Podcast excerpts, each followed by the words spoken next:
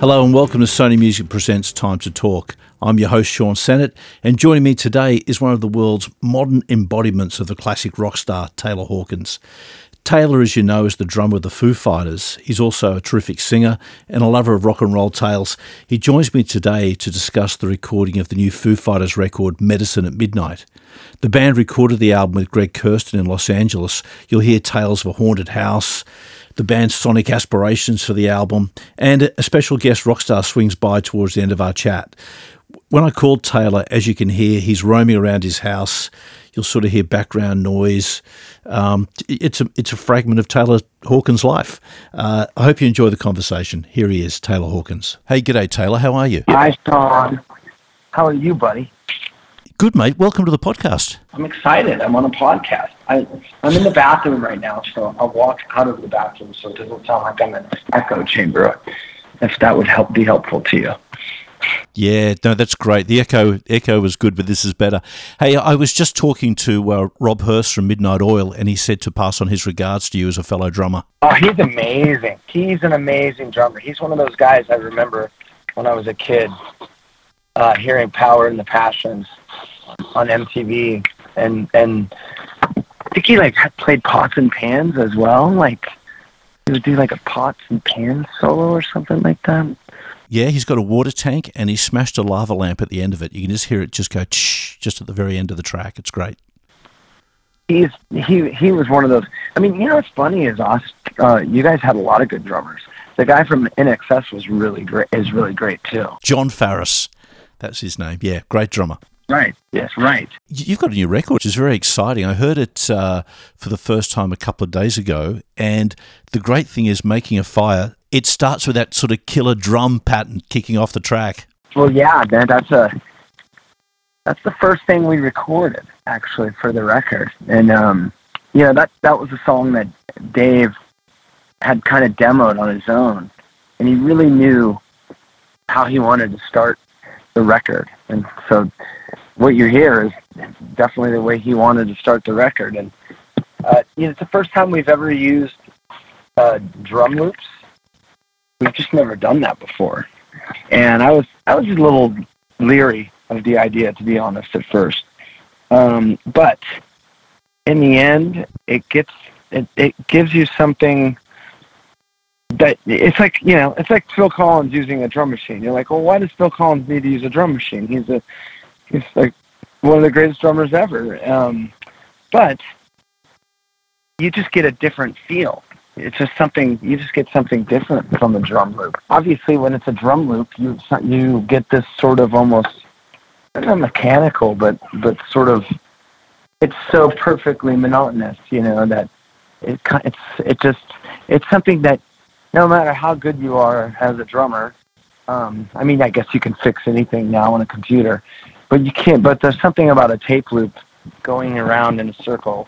You know, another one bites the dust is is a drum loop, and there's just something about that that is that is has its own thing. And as I said, I was a little I was a little opposed to the idea at first, to be honest, and then. Yeah. And then after I started kind of getting into the vibe that Dave was really going for and kind of going, kind of embracing it, I kind of went, oh, okay, well, it's cool. You know, it is like our Queen the Game, if you will. This is this album. You know, it's it's a lot more sort of, you know, heavier, more more. Um, I don't know. It's like I don't want to say it's dancey, but it is kind of. It is kind of mm. dancey, you know, if you will. Do you think kind of? Well, it's very catchy. It's it, well, I think it's very very immediate. I mean, it's nine songs. It goes for under forty minutes, and things like you know a lot of BVs. It's very anthemic kind of record. And I saw that Dave compared it to maybe Bowie's Let's Dance or the Stones' Tattoo You for kind of like a feel and an attitude. Would you agree with that? Yeah, I would actually. I mean, that was definitely the motive going in was to make something that was that we, we didn't want to make a long record. We wanted to make something that that was uh, you know kind of quick. You know, we didn't want to get we didn't want to get make another double record with you know a bunch of different. We wanted to have a record that was like kind of like the records we grew up on, which were not long because they just didn't have records couldn't be that long when we were kids because vinyl. Yeah. The vinyl, you know, could only withstand so long, and if and if you made and and the shorter the album was, the better it sounded because the grooves could. I don't know how it all works, but it just you wanted your record to be shorter back then because it just would sound better. So I, ju- I just think we wanted to make an immediate, as you said, an immediate, quick, catchy record. You know. Yeah, and you're right. All those compilations I'd buy as a kid, like we used to have things like uh, Scorcher, uh, Scorcher 77 or 78, and uh, they'd all have like 20 tracks on there. They were so thin the way they sounded. So you're right. The less tracks, the deeper the grooves, the bigger the record sounds. Yeah, yeah, yeah. Indeed, indeed. I I like concise records. I mean, I like I like I like big giant concept records too, but I I, I do like concise sort of records as well. You know, we've done the long records. This was it was good to do a quick get in and out quick kind of thing. You know what I mean? So, so circling back to those drum loops, were you making the loop yourself, or were they coming from machines? Was it Taylor Hawkins looped?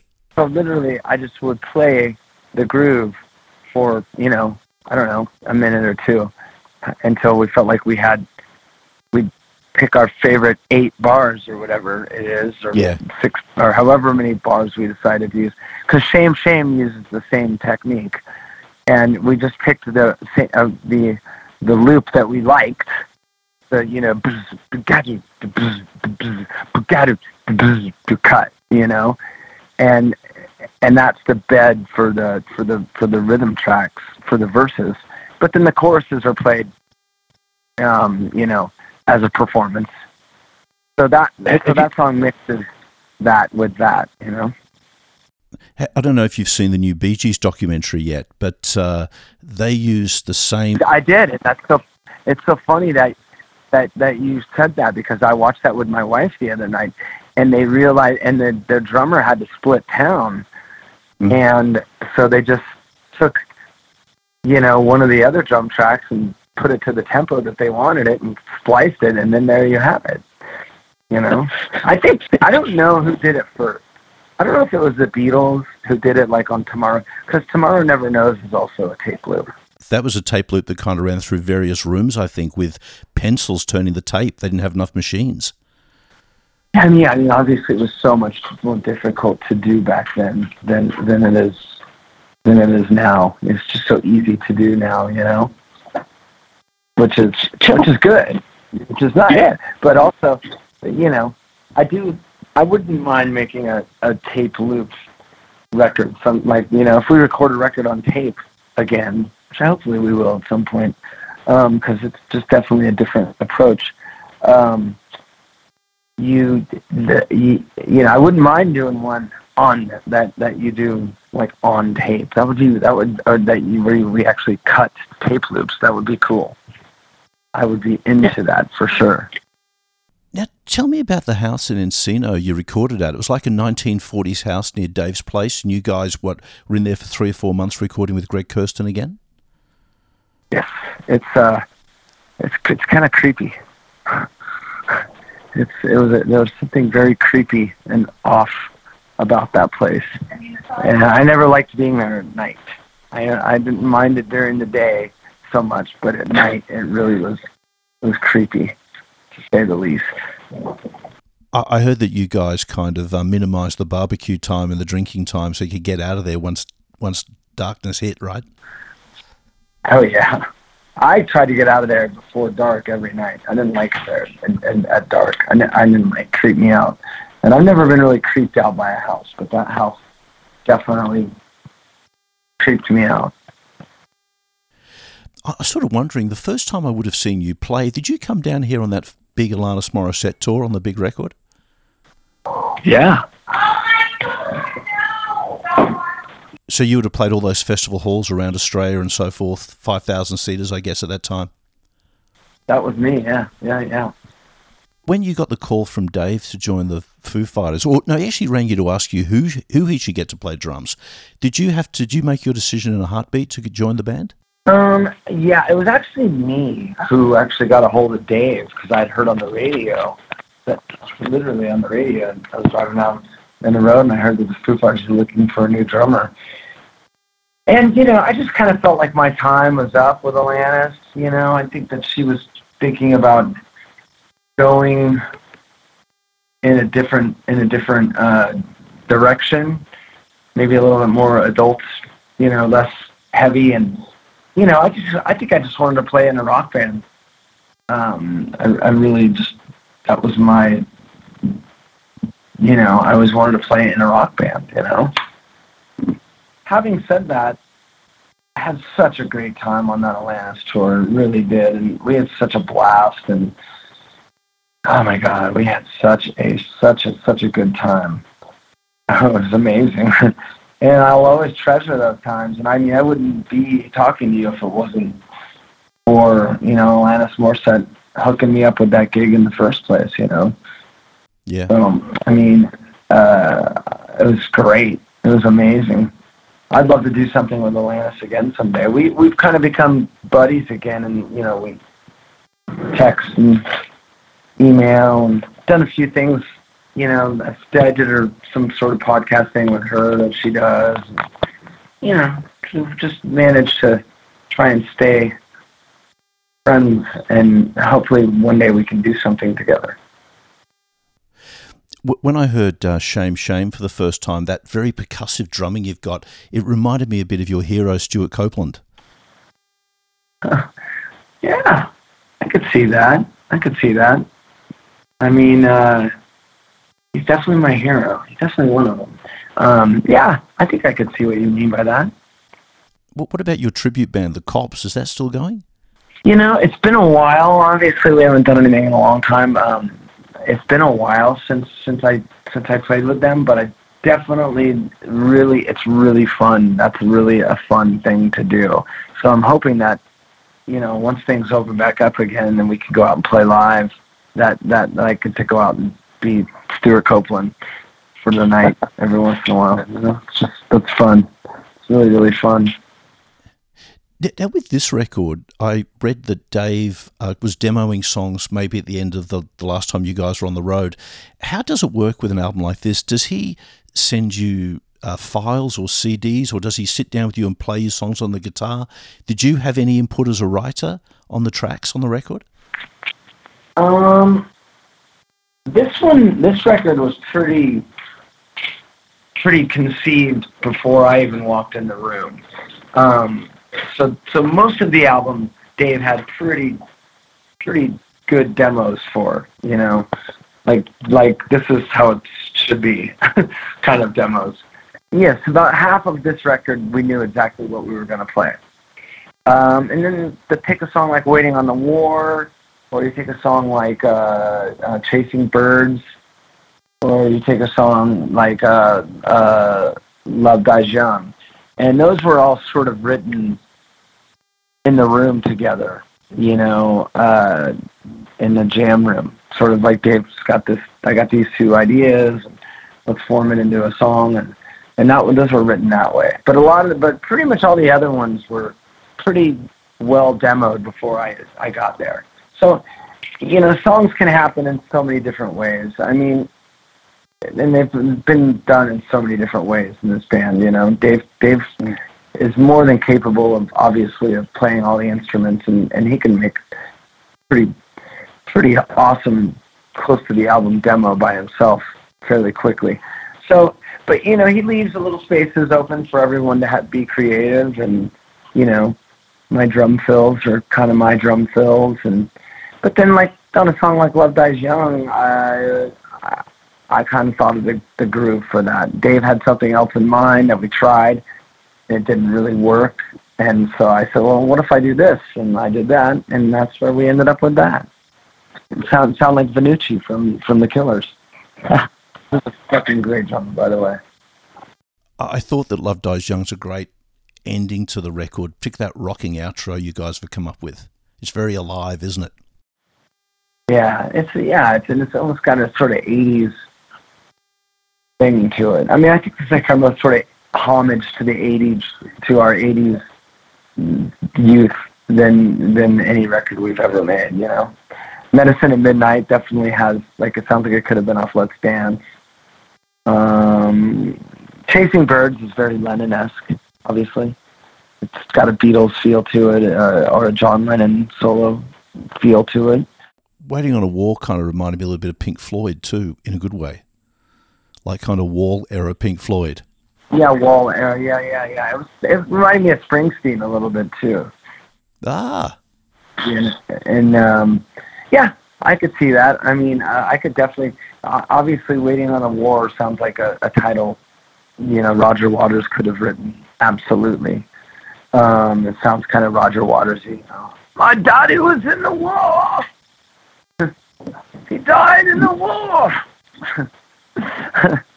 so yes, I, I I could see that. Um, I didn't really feel like the song sounds like Floyd, but just the the, the sort of the idea.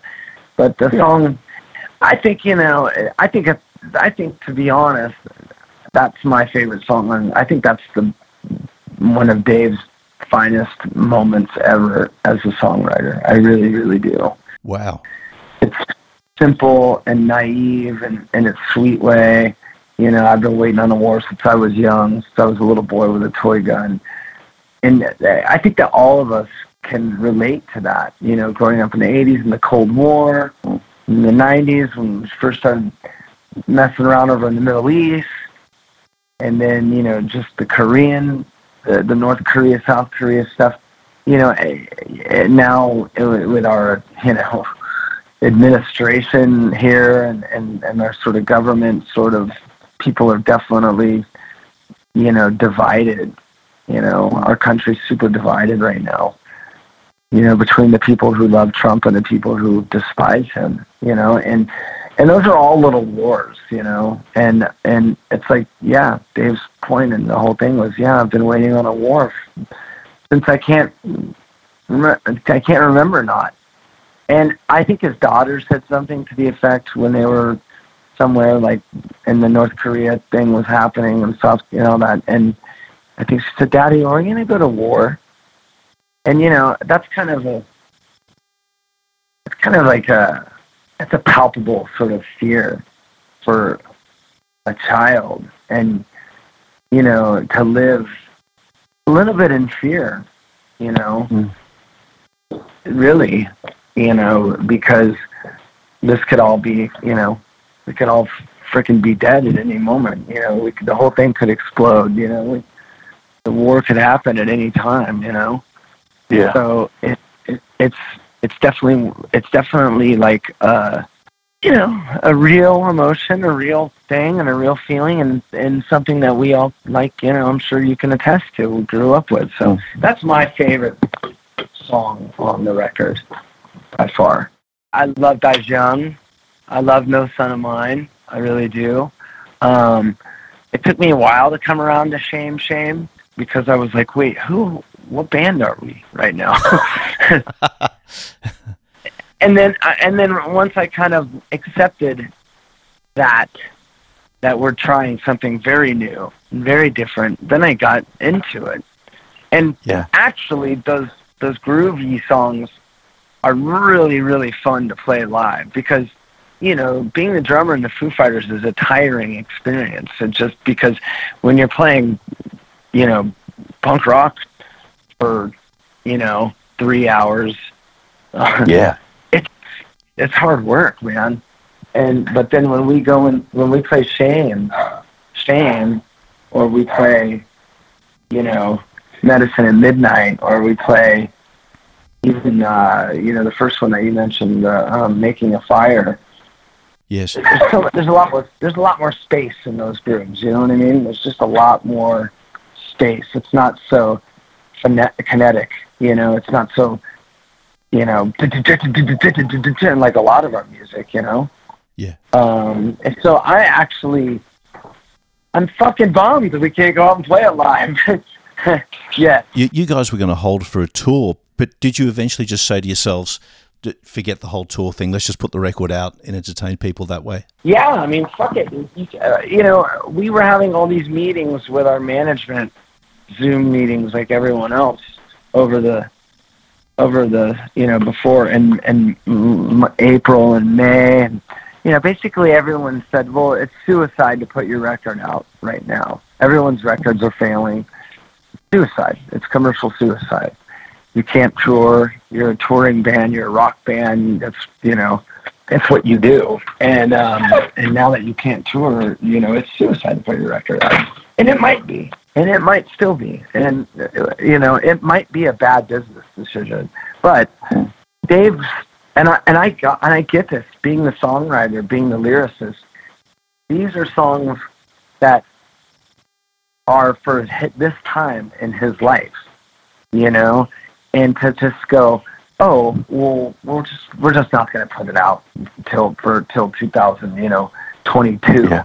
It, it's like you would feel funny sitting on a record that long, you know. You, you it just wouldn't feel right. You, you would have moved on to the next one by then.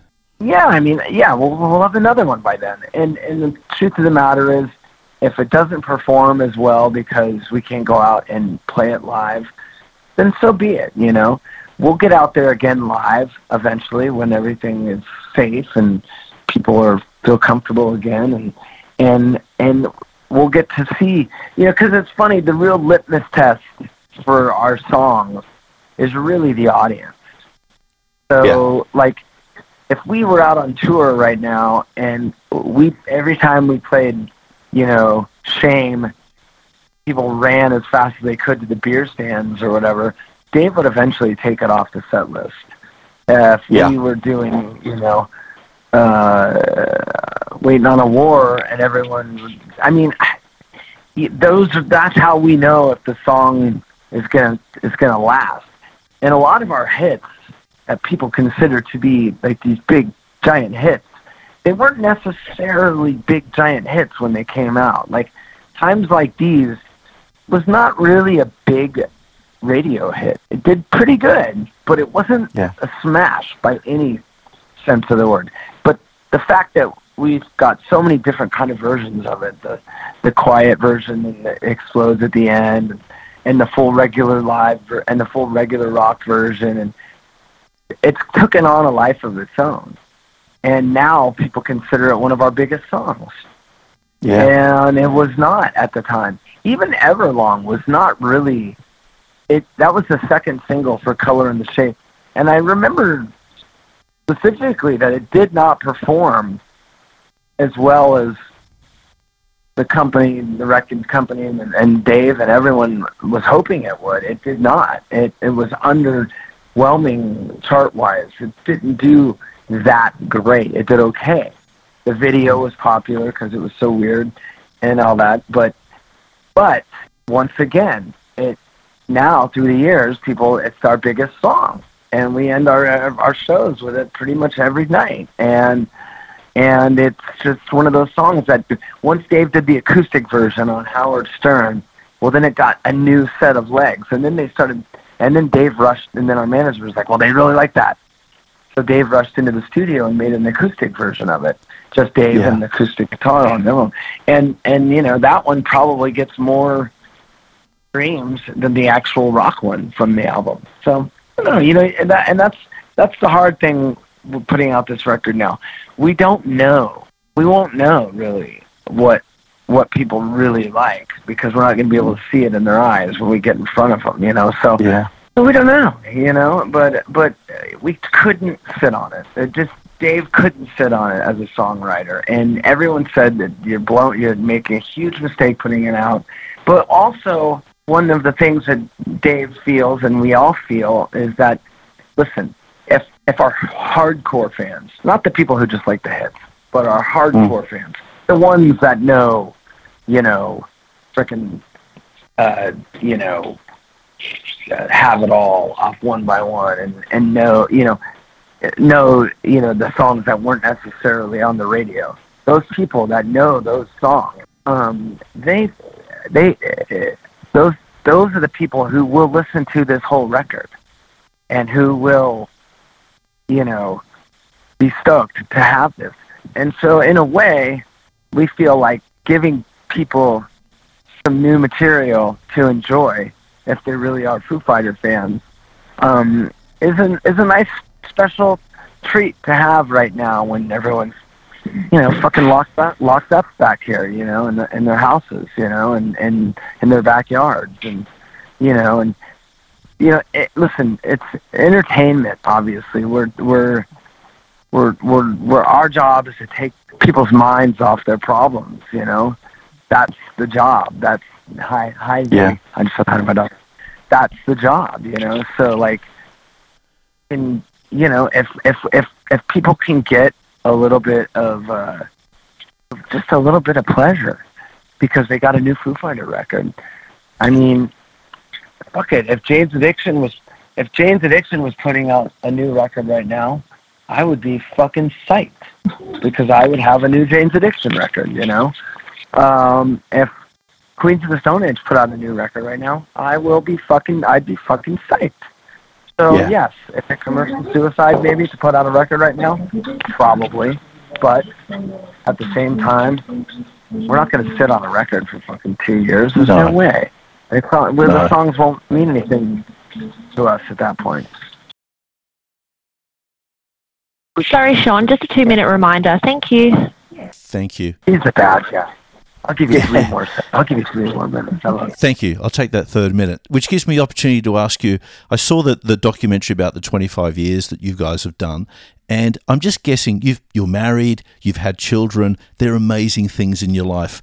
Apart from being married and having children, was the greatest moment of your life singing rock and roll with Jimmy Page and John Paul Jones? No, the greatest moment of my life was getting to record and meet Dave Navarro, one of the greatest guitar players of all time. Wow. he happens to be right here. You, getting to meet Dave Navarro, getting to getting to play with Dave Navarro, it's been one of the fucking best things ever in my life. And I really do mean that. But you know, I, I will say, um, can we ask Dave Navarro what the best not thing of his life was? Yeah, Dave, what's the best thing? What's the best thing that's ever happened in your life, rock and roll wise? Playing with Lou Reed. Playing with Lou Reed, not playing with Ah. Taylor Hawkins, fucking asshole. Playing with Lou Reed. Thank you. I know, I know. Yeah, I know. Thanks a lot, Dave. God, whatever. Anyways, um, one of my one of the gifts, the best things about being in the Foo Fighters, dude. I, I'm telling you, my biggest gift that I've gotten from it is getting to play and meet all my heroes, and that goes from that goes from. Sorry, those are guitars. That goes from No, no. you know, that goes from Robert Plant and, and our, our deck, Jimmy Page and John Paul Jones. The Queen guys, obviously. The Queen guys, Roger Taylor is a dear friend, sort of. Uh, Brian May, uh, Mick Jagger, uh, Oh, wow. Perry Farrell as well. Um, the list fucking goes on, and that Didn't Paul McCartney get on your drum kit? yeah, Paul McCartney played drums on on the song that I sang on Concrete and Gold. He played drums on Band on the Run. He's fucking great. Yeah, no, I love his drumming on Bound on the Run. It's fantastic. I, I do too. Yeah. No, he's a songwriter drummer. You know, he doesn't sit there and show off with all his amazing drum fills. He literally, but he just has such a great feel. He really does. So Yeah. yeah, he's a fucking great drummer. I mean, Well, the list goes on and on. Be, being friends with Stewart Copeland and playing with him, all that shit. Yeah, it's a rock and roll dream come true. It is. Yeah, well, congrats again on the record. It really is a terrific record. Well, you know what? I'm glad you enjoy it, and I'm glad it brought some some fun to your life. And I know you guys are a little bit better off down there than we are here in Australia. You, I don't think you guys are quite as closed down. And I think you're kind of opened up a little bit more right now. Correct? Yeah, that's right. Yeah, no, we're very fortunate down here. It's a bubble compared to the rest of the world. Well, good. Enjoy it. Enjoy it. That's nice. And and and uh, you know, it's been a pleasure talking to you, man. And uh, I'm glad that you like the record. And uh, I'm just, you know, yeah, get ready for more music. We're all we're all busy as fuck. We all stay busy in our separate lives as well. So you know, I, I continue to make music pretty much every day.